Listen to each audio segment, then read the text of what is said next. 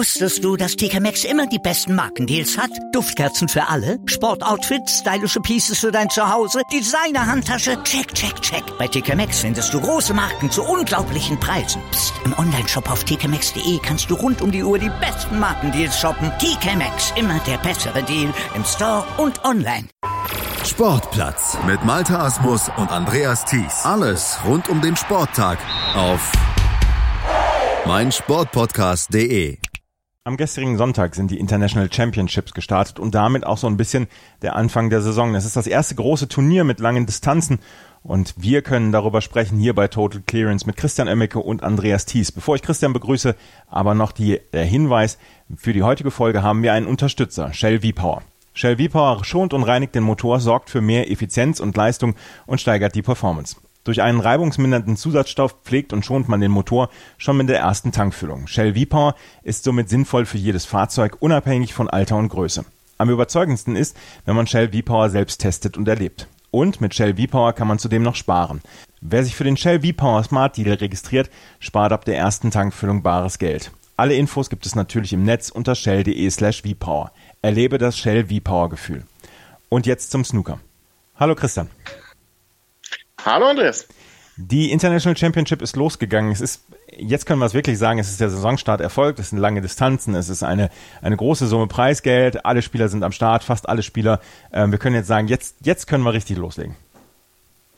Ja, definitiv. Also die International Championship natürlich eins der größeren Turniere. Es geht um eine ganze Menge Preisgeld. Es, sind alle äh, Topspieler mit am Start. Wenn man jetzt mal Ronnie O'Sullivan ausnimmt, der äh, ja, bei dem man noch nicht so genau weiß, wann er in die Saison startet, vermutlich entweder zum Shanghai Masters oder vielleicht sogar erst zum Champion of Champions. Ähm, die International Championship top besetzt und äh, es haben sich ja auch sehr, sehr viele Topspieler qualifiziert, beziehungsweise die, die sich noch nicht qualifiziert haben, haben dann gestern nachgezogen und ich weiß nicht, wenn man mit einem Wort vielleicht den ersten Tag hier in äh, Daking zusammenfassen möchte, wäre es vielleicht, sie strauchelten, aber sie fielen nicht. Das äh, beschreibt, glaube ich, den, die, die, äh, die Spielweise von vielen Topspielern ganz gut. Ja, wir können sagen, dass die, äh, der erste Tag relativ überraschungsfrei blieb, aber wir können auch sagen, dass es beinahe zwei wirklich richtig große Überraschungen gegeben hätte. Nämlich die erste ist die von Simon Lichtenberg. Der hat gestern gegen Ding Junhui gespielt. Das war ein Heldover-Match, ein Quali-Match ähm, aus der ähm, aus der Qualifikation, was dann in die Main Arena dann rübergenommen worden ist. Und es sah lange Zeit so aus, als würde Ding Junhui überhaupt keine Probleme haben gegen Simon Lichtenberg. 4-0 führte er. Doch dann kam Simon Lichtenberg zurück und es wurde eine richtig spannende Angelegenheit. Und beinahe hätte Simon Lichtenberg hier die ganz große Überraschung geschafft. Ja, ich glaube, dieses Match äh, ist für Simon fast genauso wertvoll wie ähm, ein, ein Sieg oder zwei, drei Siege in einem anderen Turnier. Er hat eine Unmenge an Erfahrung hier, glaube ich, mitgenommen und hat auch einfach mal endlich auch mal auf der Main-Tour jetzt gezeigt, äh, warum er auf die Main-Tour gekommen ist, was er kann. Vor dem Mid-Session-Interval keine Chance gehabt. Da hat Ding Junhui wirklich sehr, sehr sicher gespielt, drei hohe Breaks gezeigt. Das war äh, fantastisch teilweise. Da hat Simon äh, insgesamt knapp noch nicht mal 30 Punkte gemacht, äh, die er vor dem Mid-Session-Interval dann mitbekam. 0 zu 4 zurückgelegen, keinerlei Möglichkeit gehabt, da einzugreifen. Und ja, was nach einem klaren Ding dann aussah, äh, äh, ist dann ja relativ schnell in ein doch ein doch relativ hart umkämpftes Match geworden. Das lag zum einen daran, dass Simon Lichtenberg jetzt deutlich sicherer gespielt hat, vor allem richtig gute lange Bälle gezeigt hat. Da gab es einige im Match ähm, dabei ähm, und dass Ding Junhui so ein bisschen seine Sicherheit verloren hat im Spiel. Ich weiß nicht, ob er sich dann so ein bisschen zurückgelehnt hat im Mid-Session-Interview, gedacht hat 4-0, okay, das kriege ich dann irgendwie noch über die Bühne oder ob dann vielleicht doch er so ein bisschen vor Heimpublikum dann auch den Druck wieder ein bisschen gespürt hat, weiß ich nicht. Auf jeden Fall kam Simon dann tatsächlich Frame um Frame heran, holte sich die ersten zwei Frames nach dem Mid-Session-Interview unter anderem mit einer 51. Ding Junhui erhöhte dann wieder auf 5 zu 2 verlor den nächsten Frame dann nach einem tollen Stil von äh, Lichtenberg, nach einer to tollen Clearance noch äh, mit einer 74 durch Lichtenberg. Den nächsten Frame hatte Ding Junhui eine große Chance, ähm, Frame und Match klar zu machen, spielte eine 50. Simon holt sich wieder auf Schwarz diesen Frame noch. Ähm, er kämpft sich so wirklich peu à peu dieses Match zurück und holt sich auch den zehnten Frame dann letztlich klar. Ding Junhui muss also in einen Entscheidungsframe und in dem hat er dann irgendwie mit all seiner Erfahrung, was er hier ausgepackt hat, dann tatsächlich noch die Ziellinie erreicht, eine 57 gespielt. Äh, Simon Lichtenberg hatte eine gute Möglichkeit, verschoss dann aber schwarz und das war dann der letzte Stoß, den er in diesem äh, Duell dann tatsächlich auch vollbrachte. Es war ein bisschen schade, vielleicht eine kleine vergebene Chance, aber ich glaube, mit äh, 6 zu 5 zu verlieren gegen Ding Junhui vor dessen Heimpublikum in China, das ist eine, eine Sache, mit der man absolut leben kann. Und wenn man ihm das, glaube ich, vor dem Match gesagt hätte, hätte er gesagt, okay, ja, nehme ich so mit. Und wenn man 0-4 und 2-5 hinten liegt, dann ist das sowieso nochmal eine tolle Geschichte. Also richtig gute Leistung von Simon Lichtenberg. Da muss er jetzt drauf aufbauen. Ein bisschen Selbstvertrauen wird er hoffentlich, trotzdem er am Decider verloren hat, dann mitgenommen, äh, mitgenommen haben. Er wird dann gegen andere Spieler gewinnen müssen. Er wird dann gegen andere Spieler diese Leistung dann wiederholen müssen und dann auch gewinnen müssen, um die nötigen Siege zu landen, damit er auf der Tour bleibt.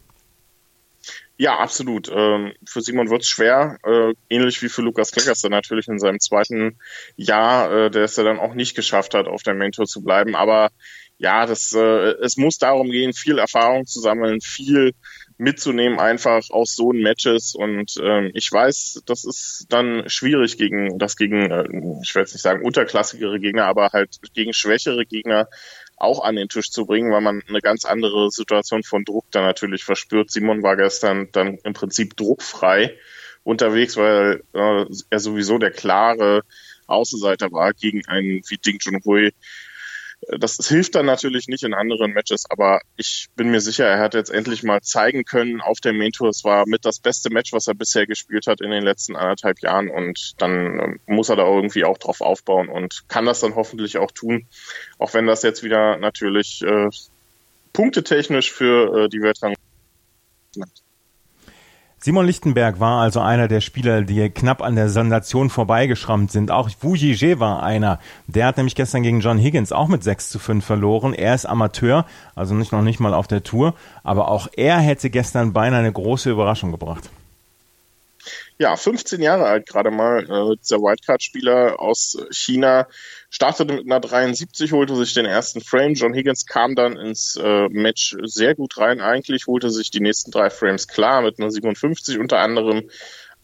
Aber auch äh, die 57 war das einzige höhere Break von John Higgins im gesamten Match und das war es dann letztendlich auch, was dieses Duell wieder deutlich offener gestaltet hat, denn nach dem Mid-Session-Interval spielte der Chinese mit sehr schöner Sicherheit, holte sich mit einer 85 den nächsten Frame, gewann dann auch die nächsten zwei Frames klar und war so auf einmal selbst mit 4 zu 3 in Führung. John Higgins schaffte den Ausgleich, um dann den nächsten Frame wieder deutlich zu verlieren und so stand Fujitsu hier kurz vor der Riesensensation ähm, führte mit 5 zu 4, bekam dann aber in den letzten zwei Frames letztlich auch keine vernünftige Gelegenheit mehr, das dann über die Ziellinie zu bringen. John Higgins da sicherlich auch ein bisschen mit seiner Erfahrung äh, und mit seinem Allround-Spiel vor allem dann auch hier doch noch das Match gedreht und mit 6 zu 5 in die nächste Runde eingezogen. War ja ebenfalls ein Held-Over-Match, einfach weil es äh, einen Wildcard-Spieler beinhaltete. Also für ihn ähm, sicherlich auch ein, ein schwieriger Saisonstart jetzt nach dem dritten verlorenen WM-Finale in Folge. Das ist schon eine bittere Geschichte für John Higgins. Ich bin da sehr gespannt, wie es in den nächsten Wochen und Monaten weitergeht. Jünger wird er ja auch nicht. Und ähm, so ein Match zeigt dann eben auch mal, äh, dass man eben auch gegen die jungen Spieler einfach kämpfen muss. Der Altersunterschied ja, ja enorm gewesen zwischen den beiden gestern. John Higgins über 40, Fujitsu mit 15 Jahren. Ähm, da war John Higgins vor 15 Jahren äh, ja zweifacher Weltmeister schon, dreifacher Weltmeister weiß ich jetzt gerade nicht aus dem Kopf. Also schon äh, nochmal ein Riesending, was da zwischen den beiden abgelaufen ist. Aber John Higgins hat es geschafft über die Ziellinie und damit gestern auch alle Wildcard-Spieler tatsächlich ausgeschieden gleich in ihrem ersten Match und auch alle anderen Favoriten gewannen ihre Held-Over-Matches dann souverän. Also wenig Überraschung, aber viel Drama und viel Kampf. Wer gestern ausgeschieden ist, ich habe es auch gesagt, äh, etwas überraschungsfrei gestern der Tag verlaufen, ist Barry Hawkins. Der hat in seiner ersten Runde gegen Daniel Wells mit 2 zu 6 verloren. Ist das so dieser typische Barry Hawkins äh, langsam Start? Dann sehen wir ihn die gesamte Saison nicht und am Ende steht er wieder im Halbfinale der Weltmeisterschaft?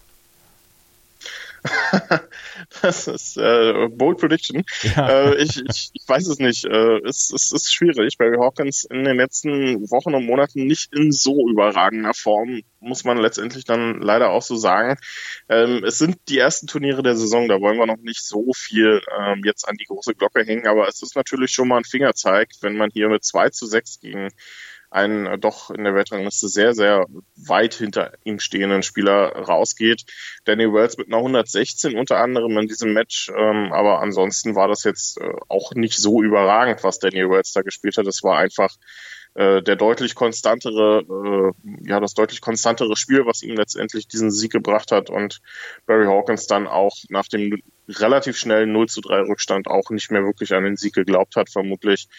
Das äh, ist schade. Ähm, Barry Hawkins war hier, glaube ich, gegen Wells der klare Favorit, aber ja, so ist es dann halt gelaufen. Auch Ryan Day hat es gestern ja erwischt gegen Kurt Mefflin, obwohl er den ersten Frame im Prinzip geschenkt bekommen hat, weil Kurt Mefflin zu spät äh, in der Arena war.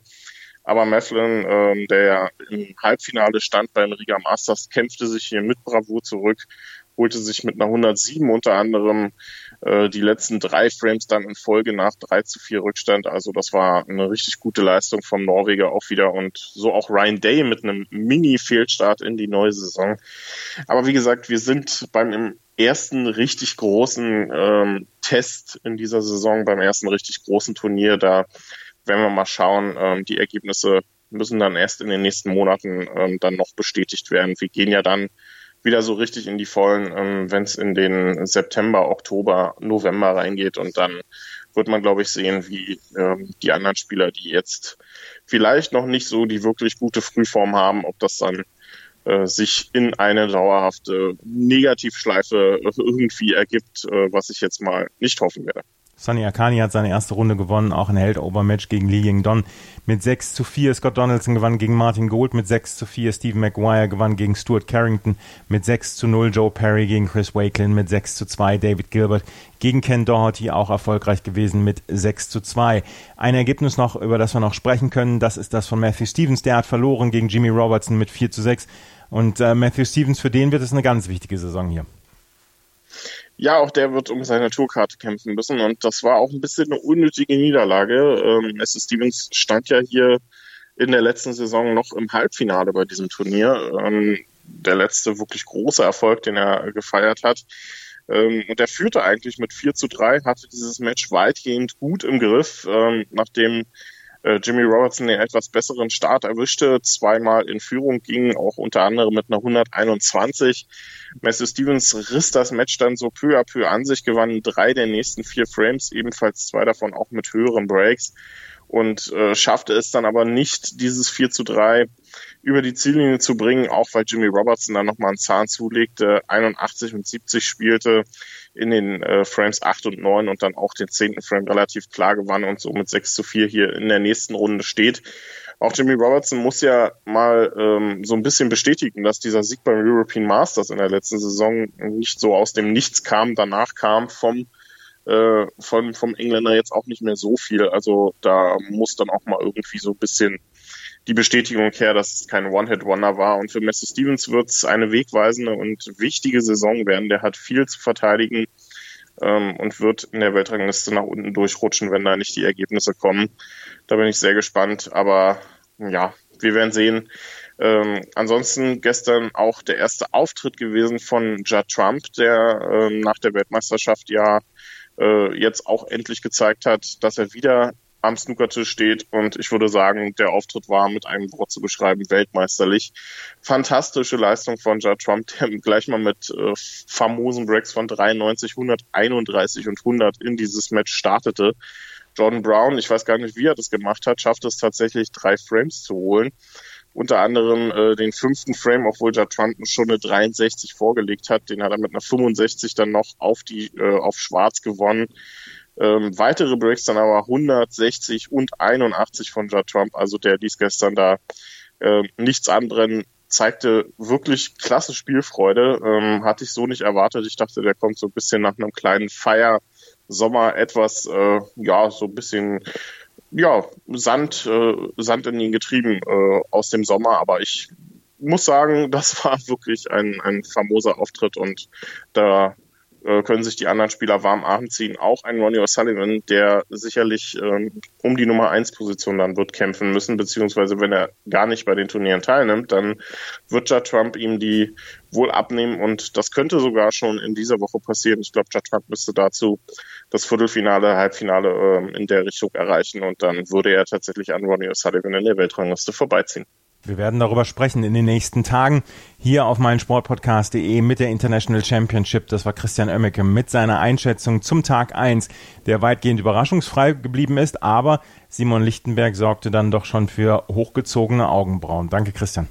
Wusstest du, dass TK Maxx immer die besten Markendeals hat? Duftkerzen für alle, Sportoutfits, stylische Pieces für dein Zuhause, Designer-Handtasche, check, check, check. Bei TK Maxx findest du große Marken zu unglaublichen Preisen. Psst. im Onlineshop auf tkmaxx.de kannst du rund um die Uhr die besten Markendeals shoppen. TK Maxx, immer der bessere Deal im Store und online. Was zum Teufel, du Bastard, du bist tot, du kleiner Hundeficker. Und dieser kleine Hundeficker, das ist unser Werner. Ein ganz normaler Berliner Kleinstkrimineller, der dann aber im Knast das Ding seines Lebens dreht. Una Fantastica Risetta Perla Pizza. Er klaut seinem Zellengenossen ein Pizzarezept. Aber nicht irgendeins. Und mit dem eröffnet Werner dann die beste Pizzeria Berlins. Doch Werners Glück ist nur von kurzer Dauer. Denn es hagelt Probleme. Werners Pizzaparadies. Erstmals großes Kino- und Podcast-Format. Mit fetter Starbesetzung. Alina But, Kida Ramadan, Edin Hasanovic, Oliver Koritke, Ralf Richter, Ben Becker, Winfried Glatzeder, Anna Schmidt und viele mehr. Abonniert die Scheiße. Jetzt macht schon, mach! Total Clearance. Ob Ball on, Free Ball oder Touching Ball. Hier bleibt kein Snooker-Ereignis unkommentiert. Ronnie O'Sullivan gegen Judd Trump ist für mich eines der besten Matchups, das es so gibt im, im Snooker. Der Snooker-Podcast mit Andreas Thies und Christian Oemicke auf meinsportpodcast.de